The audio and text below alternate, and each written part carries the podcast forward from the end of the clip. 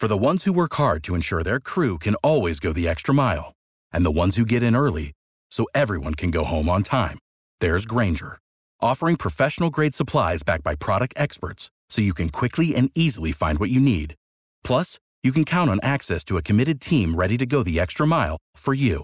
Call, clickgrainger.com, or just stop by. Grainger, for the ones who get it done. You know how to book flights and hotels. All you're missing is a tool to plan the travel experiences you'll have once you arrive. That's why you need Viator. Book guided tours, excursions, and more in one place. There are over 300,000 travel experiences to choose from, so you can find something for everyone. And Viator offers free cancellation and 24 7 customer support for worry free travel. Download the Viator app now and use code Viator10 for 10% off your first booking in the app. Find travel experiences for you. Do more with Viator. Clorox knows you want your clothes smelling fresh and clean, but so what happens? That's why we created Clorox fabric sanitizers to freshen up your clothes between washes, pre treat extra stinky laundry, and make sure every last odor comes out in the wash. Clorox fabric sanitizers take care of all that and eliminate 99% of odor causing bacteria. Plus, they're bleach free and safe for all colors and fabrics. When it counts, trust Clorox. At Freedom Mortgage, freedom means helping veterans achieve their home financing goals. Whatever freedom means to you, Freedom Mortgage has custom loan options to meet your needs, making home financing a custom fit. That's freedom. Visit freedommortgage.com forward slash VA to learn more. Freedom Mortgage Corporation, MLS number 2767, www.nmlsconsumeraccess.org, 951 Yamato Road, Boca Raton, Florida, 33431, 800-220-3333. Licensed in all 50 states. For complete licensing information, visit www.freedommortgage.com forward slash state dash licensing. Equal housing opportunity. What's up, everybody? It's your boy B. Scott with the Philadelphia Eagles. I just want to thank you all for tuning in. Don't forget to subscribe to the show and leave a five star rating. Fly Eagles Fly.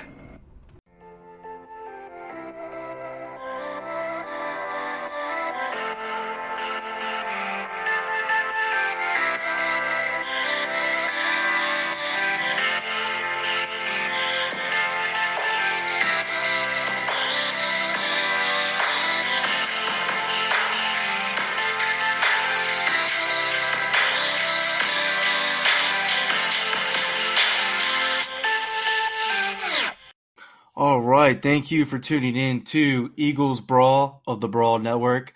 Wherever you're listening, iHeartRadio, Apple Podcast, Spotify, or any other platform, we greatly appreciate it. I'm your co host, Connor Miles. With me now is former Eagles offensive lineman Julian Vandervelde.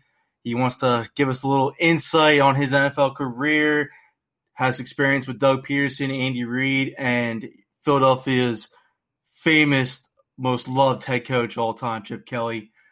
We're gonna get into it with him real quick. Julian, thanks for joining the show, my man. My pleasure. I don't I don't know if you're joking or not, because honestly, the way that Philadelphia Eagles fans show their love and their hate for for the Eagles seems pretty pretty analogous to me, man. Like there's not a whole lot of difference. uh, yeah, I can agree with that. There isn't. A, it's the brotherly love, man. That's what we're all about. So much brotherly love. That love hurts sometimes. I'll tell you what. Whoo, boy.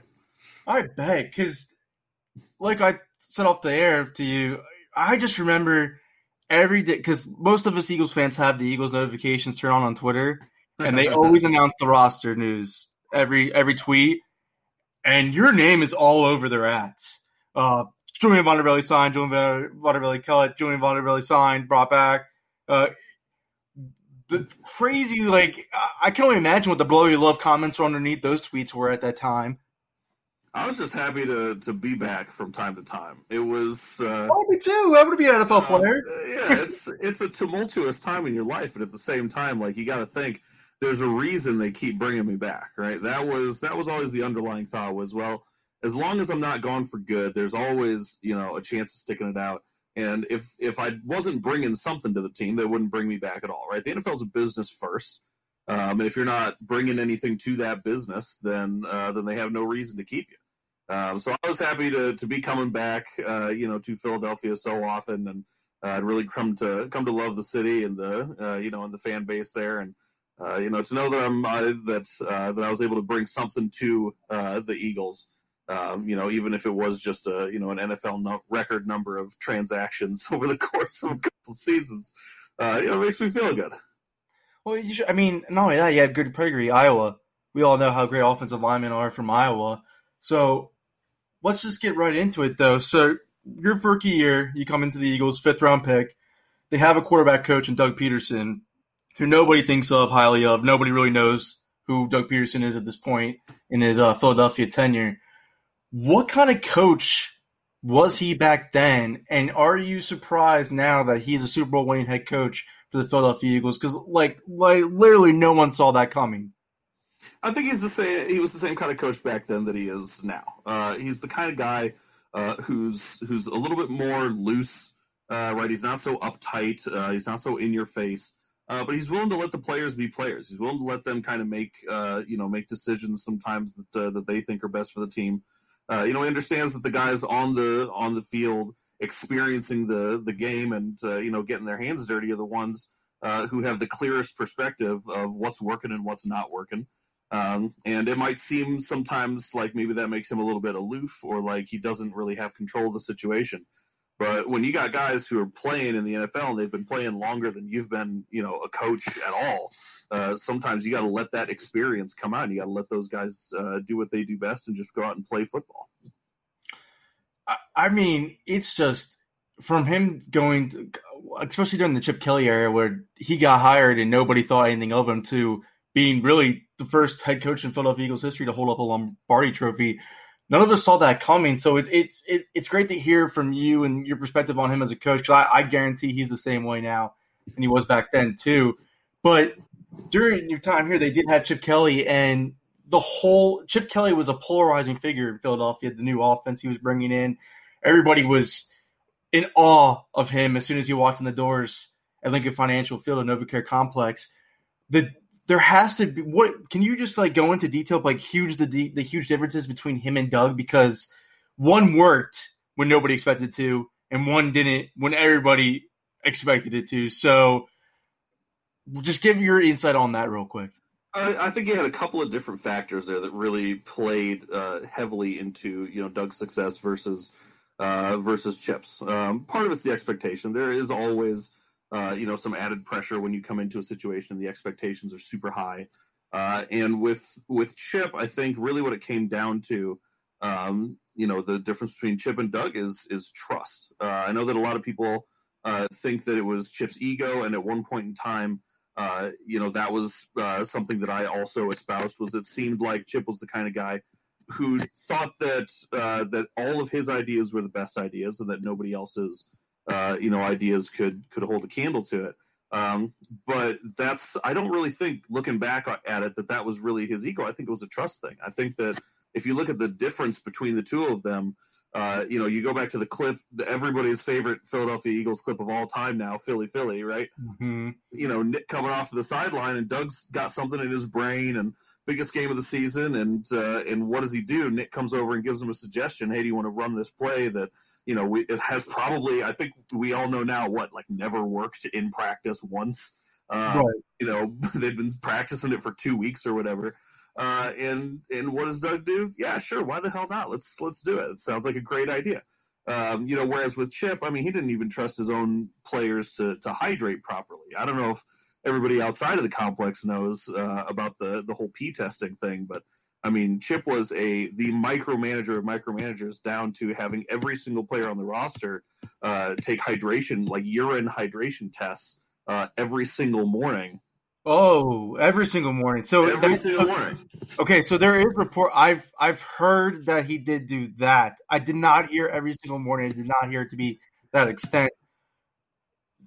That's that's pretty damning. I mean, that that goes into his ego a, a little bit. You would think if he, he can't even trust his own players to stay hydrated properly, how can you run an organization? Well, that's kind of what I mean. Is I don't like I don't know that like he's. He, don't get me wrong he's not in there personally like p testing like i don't know if i'm allowed to swear and say piss or whatever on a podcast but i don't know, if, I don't know if he's in there it's philadelphia people aren't gonna give a shit um, I don't, you know, he's not in there piss testing players every morning himself.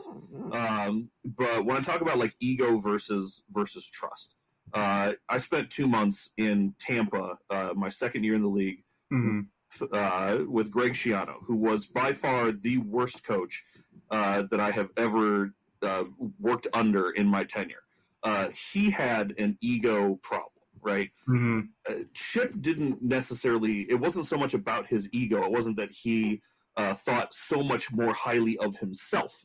He was so obsessed with the idea of getting the absolute best out of every single player that like the P testing thing is one thing, right? This is a microcosm for the Chip Kelly era in Philadelphia. The fact that you had guys who were, you know, five, ten year NFL vets, Jason Peters and and you know and Evan and, and all these different guys and you know uh, LeSean and uh, you know Brent Celek and Todd Herremans. You had these dudes who had been playing in the NFL longer than Chip had been a head coach, not just in the NFL but even at the college level. Mm-hmm. And to to not trust those guys to take care of their bodies in a way that they could go out and play at the highest level. That started i think to erode kind of the the the feeling that the players uh, had that they had any autonomy. Uh, and when you're dealing with you know these aren't college kids right? These aren't student athletes. These are professionals. And these are you know these are grown ass men. And when you start making trying to make grown men feel like they don't have autonomy over their own bodies like they don't know how to take care of themselves they feel like they're being treated like children uh, and and that was not going to fly on on any NFL roster, much less one as uh, you know as temperamental uh, and fiery as the Eagles. So uh, that's just yeah, that's wild to me because the thing with Chip that it looked like from the outside looking in, especially when he got in control of the personnel, was he always valued quantity over quality. He thought that he can get the most out of each player, like you said earlier. When he got rid of DeSean Jackson, complete complete shock in Philadelphia. Uh, I know that they were talking about trading him, but they, he just flat out released him. I know the gang tie rumors and all that stuff. I'm not going to get into that because I think it's complete BS. But did you, when you in that locker room, did you feel power shift? Did you feel like, okay, th- I mean, this is Chip's team. Like we we have to comply and hope that he can he has a vision with this. Absolutely not. That's and I think that's the big difference between college football and the NFL, uh, you had a couple of different things. There were some schematic things that uh, you know the Chips offense uh, you know did differently in NFL in the NFL than they did in college, right? And then in the college world, he could yell at the refs and they would move faster, right? They would set the ball faster. He could get more plays in. In the NFL, if the refs weren't moving as fast as he wanted and he started hollering at them, they just stand over the ball and wait until he got done. Like you could, he couldn't exercise the same amount of control over the tempo of the game in the NFL that he could in the college world. Very, very similar to, uh, you know, in the college world, if you have play, or if you if your coach tells you to do something, you do it. Right, you're a person. You're learning the game. Even the guys who are who are fifth year seniors or who are starters and all Americans, the best guys do what the coach asks them to do at all times. I always remember the the the there were a lot of different moments in probably the second year, Chip's second year more than anything, when you could feel him losing control of the team. The first time I really wasn't sure that he was that this was going to work out, that the Chip Kelly experiment was going to work, was actually like the second or third workout that we had. Because he wow. a strength and conditioning staff from Nebraska. Great dudes. Don't get me wrong. Great guys, knew what they were doing, super smart uh, the sports science that he brought into that Philadelphia locker room and some of the things that he brought in offensively uh, and in terms of uh, optimizing player performance uh, were copied and are still used in the NFL to this day. There were some very revolutionary things that he did, but that it was like the second or third workout they were putting us through, and it was a college workout, right? It was a you're 18 years old, you've got fresh legs. Uh, you know, you've never, you know, you haven't taken a thousand hits like we expect you to be able to grind this shit, uh, you know, yourself into the dust sort of workout. And probably halfway through it, Jason Kelce just had a fucking meltdown. Just, I mean, middle of the workout. So we're in the bubble, and he's st- the outdoor facility, the indoor facility, and he just stops, starts yelling at the strength staff about how we're not college freshmen, how this is this is kitty bullshit. You know, can't believe you're treating us like this. This, you know, this is ridiculous. I'm not going to stand here and be treated like I'm some goddamn college freshman who doesn't know what he's supposed to do and storms out of the place. And it was just, and everyone just kind of stopped, and that was the end of the workout. And it was like, we're not college guys. Like he's he's not wrong, right? You're talking to one of the best centers in the NFL, one of the most athletic dudes, one of the hardest workers I have ever met in my entire life. And for him to have that kind of a meltdown, you just kind of felt like, you know, not so sure that that's the formula that's going to work for everyone. And over the course of time, it showed that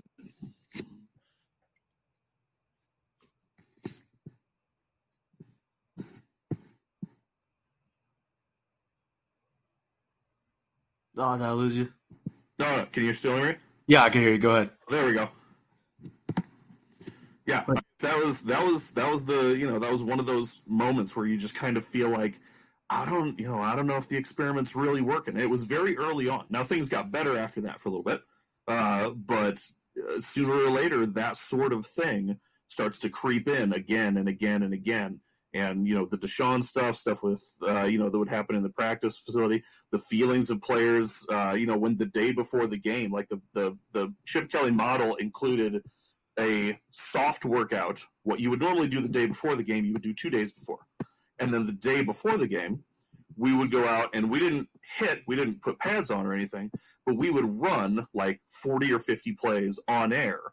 And to put that kind of stress on dudes' legs uh, you know, not young kids, but you know, men, old some in some cases, old men in the case like in terms of NFL years. Mm-hmm.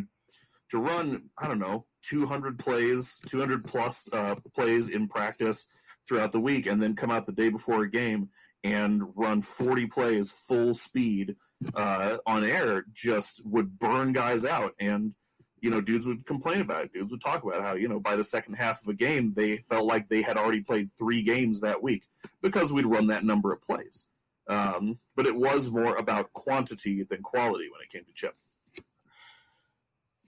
So, just because you were in the locker room when this all went down, I just want to hit on this real quick and see if you have any thoughts on this. Was there any animosity that you ever sensed or saw between LeSean McCoy and Chip Kelly? Oh, between Shady and Chip, I don't think yeah. I saw anything. I think it was all done behind closed doors. Right. That it did sound like more media driven to make sense of like why Chip Kelly randomly decided to trade the best running back in franchise history out of nowhere because none of us saw that coming one either. Uh, just, just so many rumors that came out of that era. But to move on to another subject I want to hit on with you because you did probably have a ton of experience with him during his rookie year and working with him in practice. What was it like to see Nick Foles win a Super Bowl? Were you surprised? Because I mean, you've been in, around him in the huddle a lot. You, you, you, have a lot of experience with him. Was that the, was that the type of quarterback that you thought from when you first saw him, thinking like, "Hey, this guy could be a, a Super Bowl winning quarterback someday"? Yeah, Nick's Nick's the greatest. I I love that dude to death. He's exactly the same way, no matter what time of day you catch him or or where he is. Mm-hmm. I had played against Nick, uh, you know, once once or twice in college, um, and then uh, of course in Philadelphia he was he started out as the backup quarterback when I was the backup center. Uh, so we spent a lot of time with his hand on my balls uh, under center, and uh, so you got to you know we were locker neighbors. I got to know the guy really well, uh, and he's just he's the most legitimate dude in terms of his character and his work ethic and the way that he approaches life and football. What you see is what you get all the time. And so I don't know that I ever expected him to be a, you know, Super Bowl MVP, uh, you know, quarterback, uh, especially in the day and age when the pocket quarterback is kind of, uh, you know, starting to to fall to the wayside. You almost mm-hmm. have to have uh, you know, a mobile uh, presence uh, under center uh, to run most of the offenses that exist nowadays. Um, but he's an old school pocket passing kind of quarterback, and to see him win a Super Bowl, it may have been unexpected, but man, was it satisfying because he's the kind of guy that you want to win a Super Bowl. Like him and Jon Dorenbos are like those types of people where you go, man, I just want the best stuff in life for these guys. Uh, so for him to get it, that's spectacular. I mean, and you would know really personally well how the grind from where Doug and him both started from since Doug was the quarterback coach and Foles a rookie and you're the backup center dealing with those guys hands on most of the time, like you just said. So, I mean, from an outside perspective, sitting in from you watching that Super Bowl, you're probably like, these are my guys. Oh, yeah. Yeah, you, you feel a connection to that. Like when you know you you see Nick Foles hold up a trophy and you go, man, those hands have been on my taint so freaking much. Like it almost feels like I'm holding the the you know the the Super Bowl trophy. But just you know, you one thing that stays is your connection uh, to those guys. You know, we may not talk uh, you know so much anymore. We may not have a whole lot of contact. Uh, but when you are when you spend that kind of time in those stressful days and weeks and months and go through camp and go through seasons and go through workouts with those dudes, you feel a connection to them and their success. Um, you know, it's it's great to see people like that win. You want to see those guys win. Absolutely. And Andy Reid too, the head coach that drafted you, just won the mm-hmm. Super Bowl that season. That felt great for you too. It felt great for the city of Philadelphia. He finally, a big Reid finally got one that was great for him. I mean, he's because he's the he's a very similar dude, right? He there's no hiding uh, who Andy Reid is. Uh, he is the same the same guy that you see uh, on the sidelines, the same guy that you see in uh, in like behind the scenes footage and stuff like that. Like he's it's it's just Andy. He's you know he probably went home after that Super Bowl and, and had himself a cheeseburger and uh, you know that's that's what he is. It's a simple he's a simple guy with an incredibly complex football mind. Uh, but the kind of person that he is. Not necessarily the kind of, you know, the you, you step away from football and just see the person that he is. Uh, and he's a spectacular individual. Uh, and you, you, you do, you kind of feel good. I'm sure the whole city of Philadelphia was rooting for him in that Super Bowl. Like, yeah, sure, he ain't in Philly anymore, but man, he gave Philly some great years. Oh no, yeah, we're super and, appreciative of Andy Reid here, and yeah. he, gave, he gave him Doug Pederson. If it's not for Andy Reid, there's no Doug Pederson. So. That's true. He did give me that too. But a lot of people don't really know from at least for, they know him from a fan perspective for the press conferences. When Howie Roseman lost his job and got really tarnished to the end of the building, and Chip Kelly had full control I, I can't imagine going into a building where you know your two head bosses are on different paths. I, I can't even imagine how that is. But just from a player's perspective, how is your what is your view on Howie Roseman? How did how did you get a feel for him playing for him, and what what was going through your head during that time when the power struggle was pretty going on during in the 2015 offseason? Well, uh, for me, I like Howie. Um, I like uh, everybody who was a part of the, the team that drafted me. To be honest with you, yeah, I would too. Yeah, like those are the first phone calls. That's your first yeah. phone call. Those are the those are the first guys you talk to. Those are the first guys that you feel like really believe in you and are willing to give you a shot at that level. So, uh, you know, I'll, I'll I'll never have anything but love uh, for that entire staff and the guys that are that are there. Um, you know, all the way from from Howie up to Howard Mudd and back to Andy and all the way around that staff and so for for me, when you do, I mean, we're aware of the power struggle, right? That's the first thing. The the players are, uh, you know, we're we're not stupid. A lot of players are, you know, are uh, indent or are a part of the fabric of the NFL. Uh, mm-hmm. understand how it works, you know, the internal politics, the money, the external politics, like the, uh, you know, the different power struggles and things that happen in the organization. So we're very much aware of it while it's happening. Uh, for me, I was never in a position where I had uh, I had any influence or anyone really gave a crap about my opinion of it. Uh, my best bet was always to do what I did best, which was to put my head down, shut my mouth, and just work harder. Uh, so that was the only thing that I really thought about during that time was I'm not picking sides. I'm not getting involved. I am going to shut up and work and hope that at the end of it, I've still got a job that somebody still likes me enough to keep me around. Because um, until you make big money, until you're that established starter, the littlest thing gets you, you know, kicks you out of that building. Uh, so I was not willing to make those mistakes. Boy, but now you can look back on it now and be like, that was some crazy epic shit right there. Oh, it was uh, nuts, though. Yeah, to witness it from from the inside was bananas. Uh, but that's just because like every you know you would get both sides of it you would see what was happening inside you'd get the you'd feel the the tension in the locker room and in the hallways and stuff you'd kind of hear the guys that were a little bit more well connected and you know knew the front office people a little bit better and uh, the higher ups you know you'd hear them talking about what was going to happen this person that person and who was going to go where and who was going to do what. But then you'd leave the building and you'd get the media perspective and the fan perspective which was every bit as insane as what was actually going on inside. So it was two different perspectives but an equal amount uh, of insanity Right, it felt like insanity. I can remember that stuff like it was yesterday. And then you had I just to wrap it up real quick, and then we'll keep we'll move on. You have a running back that comes into the to the team who very well known from Dallas, uh, stealing from your rival.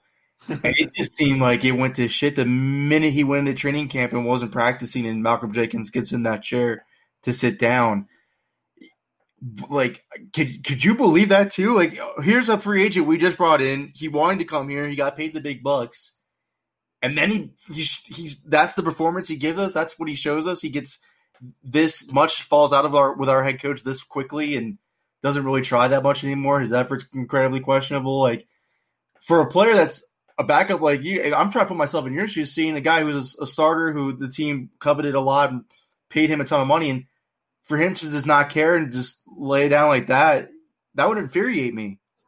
Well, the NFL is a weird place. the The longer you you get, or the longer you spend in it, the the weirder it gets. I think mm-hmm. um, it's it's a place where you've got a mix of dudes who are borderline superheroes, right? Who run faster, jump higher, hit harder, throw farther, uh, etc. Than anyone else on the planet. Elite, top level athletes, the best in the world.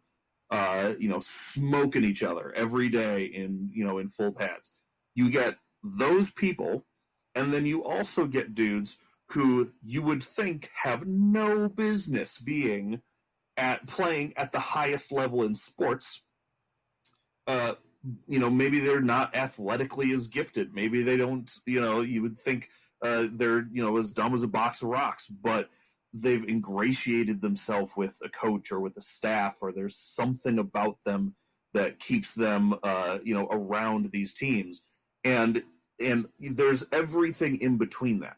So when you have guys who are extremely physically gifted and you know and starters and getting paid all this money and you don't know why when there are people who are not as athletically talented, but who work hard and who are just genuinely good people.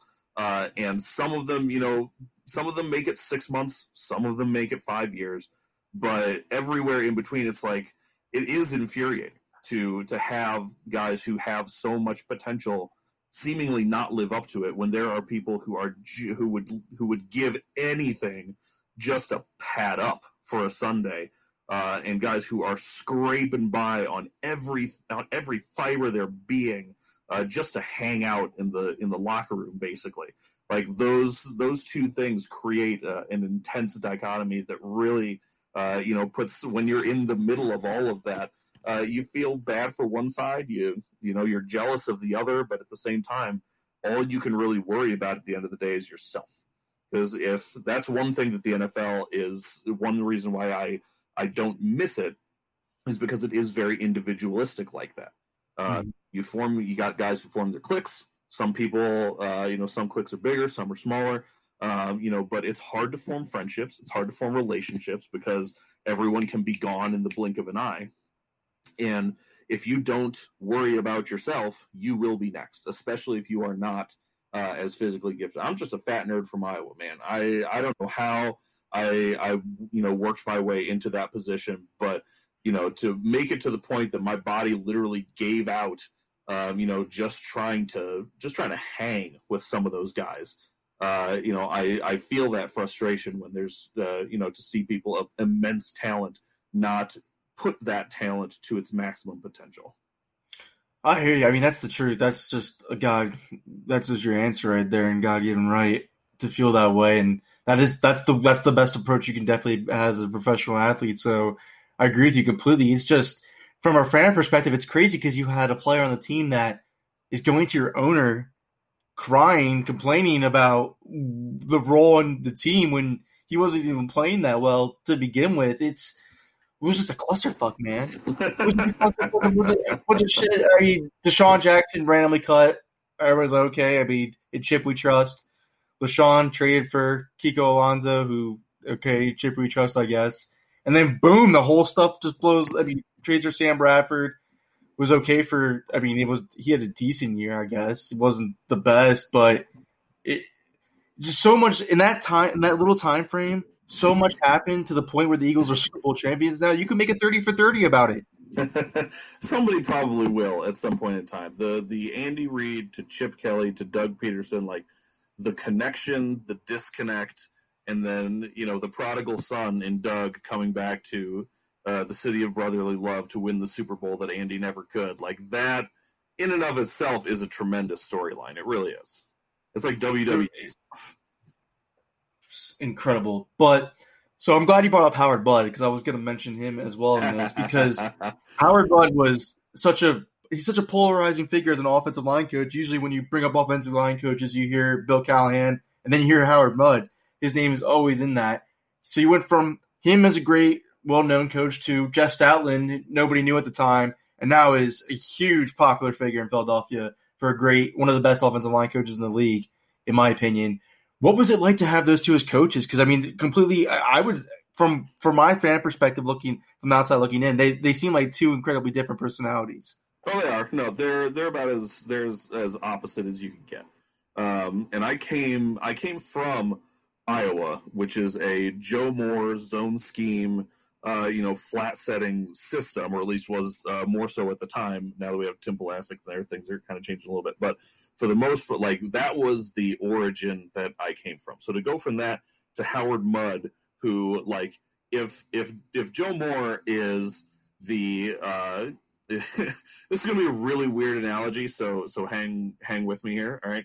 Oh, I got you. If Joe Moore is the Bob Ross of uh, of offensive line, then Howard Mudd is uh, is his doppelganger. Uh, he's like the opposite uh, of of that. Like you know, Joe Moore, very well known, everybody knows. Uh, you know, he's got an award named after him now in college football, number one offensive line in the in the uh, in the country, gets the the Joe Moore Award. Uh, on the other hand, you know Howard Mudd, who who knew Joe, right, but mm-hmm. did not believe in that system at all. Like how Hall of Fame offensive line coach, but does it a completely different way. Um, the so to for me to switch systems, to switch styles, was very different. And then you get Jeff Stoutland, who is a little bit more Joe Moore.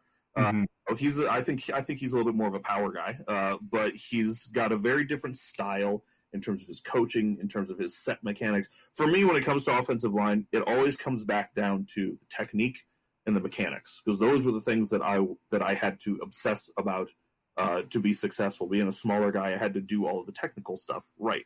So to so for me when i think of the two of them i i am always drawn back to the differences in their philosophies as coaches less so than their differences uh, or more so than their differences as people. Don't get me wrong very different people but at the same time uh, offensive line coaches tend to kind of fall into a uh, into a, a, a type if you will to deal with offensive linemen to have that five moving as one mentality that uh, you know that up first first in the in uh, on the practice field last off the practice field. Like successful offensive line coaches all have kind of a similar philosophy in that regard but the technique differences between them were astounding. Um, and you know stout came from what alabama won a couple of national championships mm-hmm. so we knew he was going to be he was going to be great. Howard mudd i knew nothing about the guy. Uh, I knew that he was a Hall of Fame coach and that we paid him a ton of money to come out of retirement to play for Philadelphia. Liked him, he liked me, and that was good uh, for me. But at the same time, I think that you know if I had to pick one of them, uh, you know, to emulate uh, moving forward, I would I would pick Stout. I think his system just works better. Um, and I'm in agreement with you in terms of his, uh, you know, his level of success and his and what he's doing uh, in the NFL. I'd say he's probably in the top echelon uh, of offensive line coaches. and He'll probably spend the rest of his career, you know, coaching offensive lines in the NFL, hopefully in Philadelphia, because he's really, really good at it. He is absolutely great, and I, like to hit on that because you are a smaller center. So is Jason Kelce. So really, he went through the same like practice regimen you had to get to at least in this terms of mindset to become what he is now. I, I think it's just incredible because again, he was a six round draft pick. Nobody expected Jason Kelce to become the player he is today, especially for the size that he is. I think most uh, the reason why he won the six rounds because of his size. What about him? Does it really like? Did, did that surprise you at all that he became such a great, uh, great player right off the gap? Really for the Eagles? I think that for for Kelce, what differentiates him is his intensity, his mm. intensity and his intelligence. Um, you know, he's he's a smaller center. Uh, true, your center's usually you know the smallest offensive lineman on the field, and um, and I think that uh, for him, uh, you know, part of his drop uh, was I forget if he had like he got like mono or he or he had a hernia or something his senior year in college um, that that really hurt his draft stock. Uh, but mm-hmm he's one of the most intense individuals on and off the field uh, that you'll ever meet. Like we went to live concerts together, and he was the dude you know who'd shove his way into the middle uh, of a crowd and just be you know rave dancing in the you know with like glow sticks and stuff, uh, just going absolutely bananas. And then you get him on the practice field. He's the same kind of guy. He's out there hooting and hollering, hyping everybody up, and yelling all the time. And uh, you know, you go into the workout, and he's uh, you know, screaming while he's moving crazy amounts of weight, uh, you know, and, and just and stays amped all the time. Uh, and but at the same time, his football brain uh, is incredible. I mean, I remember at one point in time he knew the he knew Chip's offense better, I think, than Chip did. I think that he at one point in time had such a firm understanding of Chip Kelly's system that he could have they're like he could have run that offense entirely by himself uh, without any input. And part of that was the way that we were coached, right? Chip's system relies on the center to identify the front, to make the calls, uh, as far as identifying the linebackers, to make adjustments if there need to be protection adjustments, sometimes to call audibles if we see things that like the quarterback doesn't. Like we do all that stuff because we get set first, and Chip the quarterback to be freed up to make his reads instead of having to think about the defense. So we had to, as centers like me and Kelce and, and Molk and, and uh, the other guys that played center, Josh Andrews, we had to know that offense well enough to, as well as the coaches did. But Kelce knew it better. And just his ability to process information quickly and accurately. Uh, I mean, it was Rain Man stuff. Just the the extent of his knowledge and his ability to utilize that knowledge to put us in the best situation uh, for the play that was called. And so I'm sure that in Doug's system, uh, you know, he probably knows that system, uh, you know, as well as Doug, if not better. Like that's just the kind of dude that he is, the kind of mind that he has for the game. That's a great perspective on Jason Kelce right there. I love it. Julian, what is the mental hurdle though? Like going through 17 roster transactions with the Eagles, including seven cuts. I mean, I can only imagine how hard you had to work every time you came back, saying like, "I got to make it this opportunity last. I got to make this opportunity last." I can only imagine the what goes through that through your mind, uh, especially during this time in this pandemic, where most of us, including myself, even got laid off for a little bit. Can you just put us through the mind of a fringe NFL player and what how t- mentally strong do you have to be to go through that and not know like if the next day if you're going to have a job or not? So I I've been told by other guys who were in uh, either similar positions or even guys who weren't in a similar position uh, that they were always really uh, shocked by how well I I handled that uh, because the back and forth, back and forth, like you as a player, you have a certain amount of control. The the one thing about uh, about the NFL is that uh, you are when you are on one of those contracts that is uh, you know where they essentially can cut you and bring you back whenever they want to like you're not really beholden to that team right? At any point in time i could have just said nah you know called my agent been like listen i'm done in philly. Uh, don't think i want to come back here anymore. Uh, let's not accept any more offers uh, to return and you know we'll go find somewhere else to play. Could have done that. Some people will argue should have done that but to be completely honest with you, it, it, it didn't really phase me all that much. Um, for me, uh, I think that I felt fortunate to have a place to be. Um, I liked Philadelphia. I liked Stout. Um, you know, so I wanted to I wanted to learn from from Stout. I wanted to keep playing for Jeff Stoutland. Um, I knew system. wasn't real keen on uh, on learning a new system in the middle of the season uh, at that point in time. Uh, and I was coming off of a back injury, so I've just felt fortunate to even have a place where they wanted me. And I remember when they brought me back for the first time. Not that, not the year that I got cut and released a bunch of times, but after I had the back surgery, and then I came back, and and we were perfectly well aware, me, and the coaching staff, everybody, perfectly well aware that I was not going to play anymore that season. Mm-hmm. But practice squad eligibility left. I, I couldn't because I'd been on practice squad, then active, or went from active to practice back to active roster. Uh, and I'd spent two, I'd played too many games on active roster. I could, I didn't have any practice squad left. So, uh, you know, they didn't, they didn't really have an obligation to bring me back. Um, they had said that, uh, you know, that that was something that they wanted to do, but I know the NFL's a business and that I didn't have to be brought back. That very well could have been the end of it. Um, and when they did bring me back, the first thing that I did was I asked, uh, you know, Stout what it was that uh, about me that made me made them want to bring me back, and he said that it was, uh, you know, it was the intangible stuff. It it was that I had uh, a work ethic, um, you know, that I was always willing to put in uh, the hard hours and put in the hard work. Uh, it was that I was a personality guy. They didn't have to worry about me. There were no character issues. Um, I was the kind of guy who would help anybody who needed to be helped.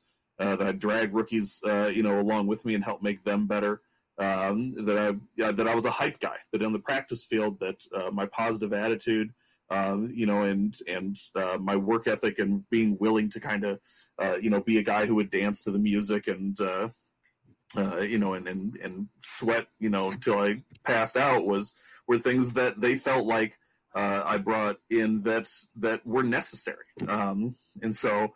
I, I, that was always something that I could just kind of you know lean on was well I may not be as quick as I used to be, right? I may not be able to squat as much as I used to.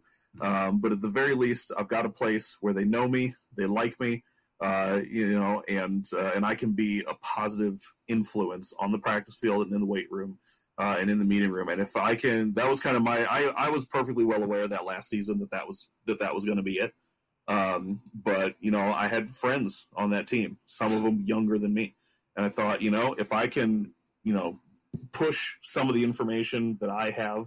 Uh, if I can, you know, teach some of these young guys the things that I've learned uh, and help them have longer careers, uh, then I'm going to stick around here as long as I can do that. Um, and so for me, that was, you know, that was my mentality. And I've, like I said, I've been told by lots of guys uh, that they would have just said, fuck this, you know, thrown up the middle fingers, pa- uh, packed up their bags and, and left. Um, but I felt like I still had something left to give the city of Philadelphia who was making those phone calls the most to you though? Who who was the, guy that you had to? I don't know if your agent was the one who told you, but who, if, if anybody was calling you, who was the one saying Julian or Julian, it's time to come back? So they would actually kind of tell me before I left. Um, that so that year, uh, when you are the 53rd man on the roster, uh, you are essentially a you're a tool, right? You're a part of the team and your job on the team is if someone goes down, like if a starter goes down and they've got to bring in a free agent or a backup at a different position, mm-hmm. the dude that goes, they bring that guy in. And when the starter's done rehabbing and he can start again, they cut the other guy and they bring you back. So that was, so I was, I knew that that was kind of my role. Mm-hmm. Um, it wasn't wasn't uh, a surprise. They would let me know, hey, we're going to cut you. You know, so and so got hurt. We got to bring in a linebacker. Uh, you know, the medical staff says that his uh, uh, that his rehab is probably going to be about two weeks before he can play again.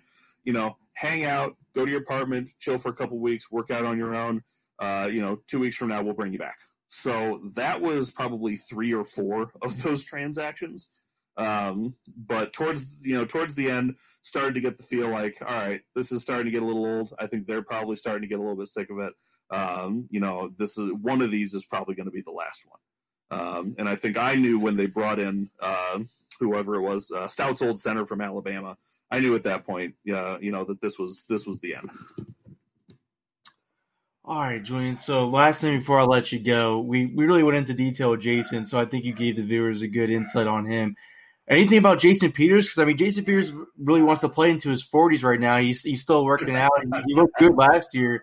Uh, Lane Johnson. Any good experience stories you can give the viewers real quick before you leave the show? Listen, bring bring Jason Peters back as long as he wants to play. And when he, oh, I agree, I agree with you completely. Yeah, give board up part of his uh, part of the, the locker room and make it a, a temporary office for him for as long as he wants. I'll tell you what his his knowledge, his experience, uh, his willingness to work with young players, uh, regardless of his situation or their situation, the advice that he gives and his ability to bring uh, and to make everyone perform at a higher level around him is invaluable. Even if he can't walk, I'd still keep him on the team just to just to teach people and give him advice because he he taught me more stuff. I wasn't even in his position, uh, and I learned more about the NFL from him uh, than anybody else or any experience uh, ever taught me.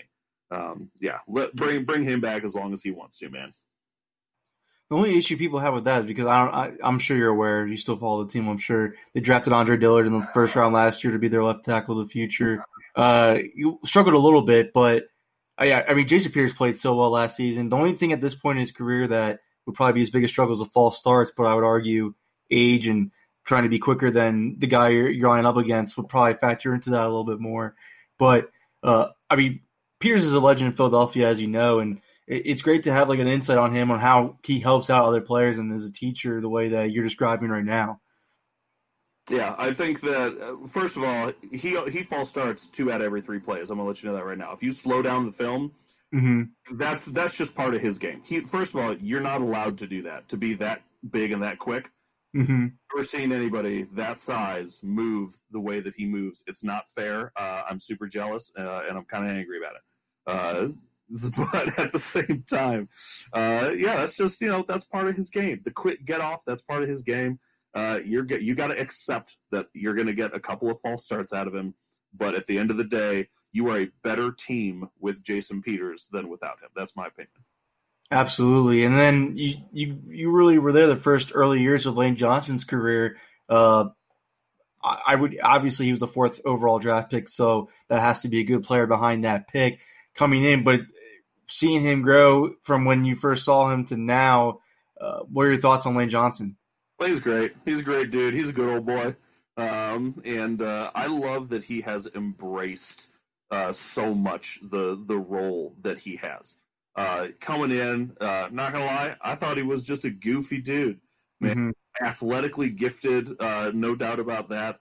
Uh, but just kind of a, a, goofy motherfucker to be honest with you. And uh, and him and Al Barbre hit it off, and the two and listening to the two of them go back and forth, and then Matt Tobin getting in the mix, arguing over which one of them was a hillbilly, which one was a redneck, and which one was trailer trash. Like the the like those three were peas in a pod, and they were some goofy goofy dudes, but some great football players.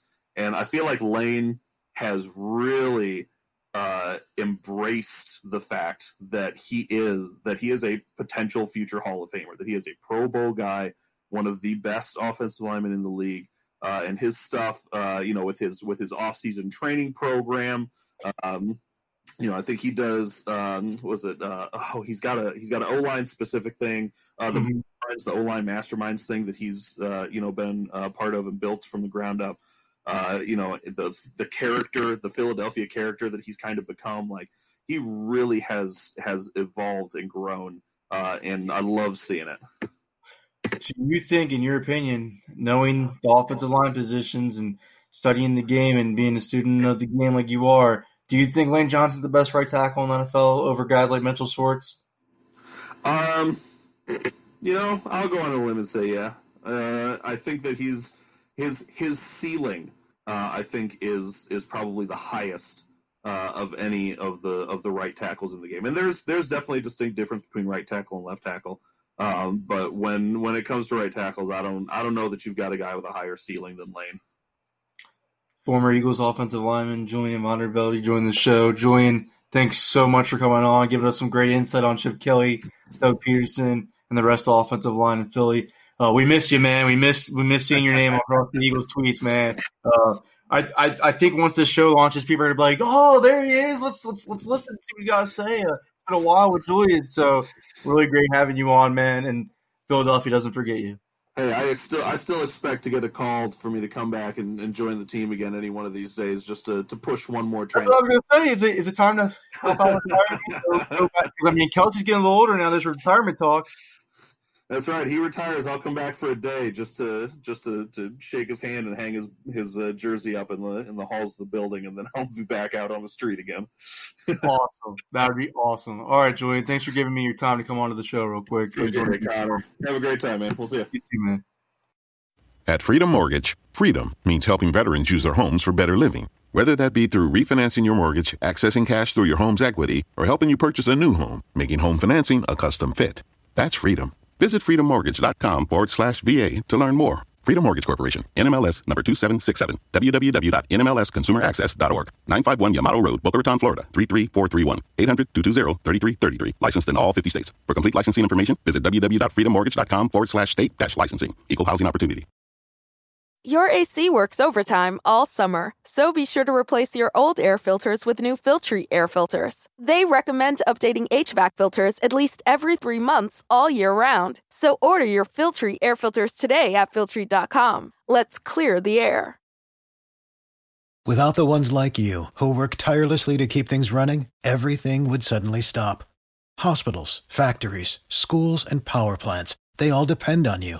No matter the weather, emergency, or time of day, you're the ones who get it done. At Grainger, we're here for you with professional grade industrial supplies. Count on real time product availability and fast delivery. Call clickgrainger.com or just stop by. Grainger for the ones who get it done.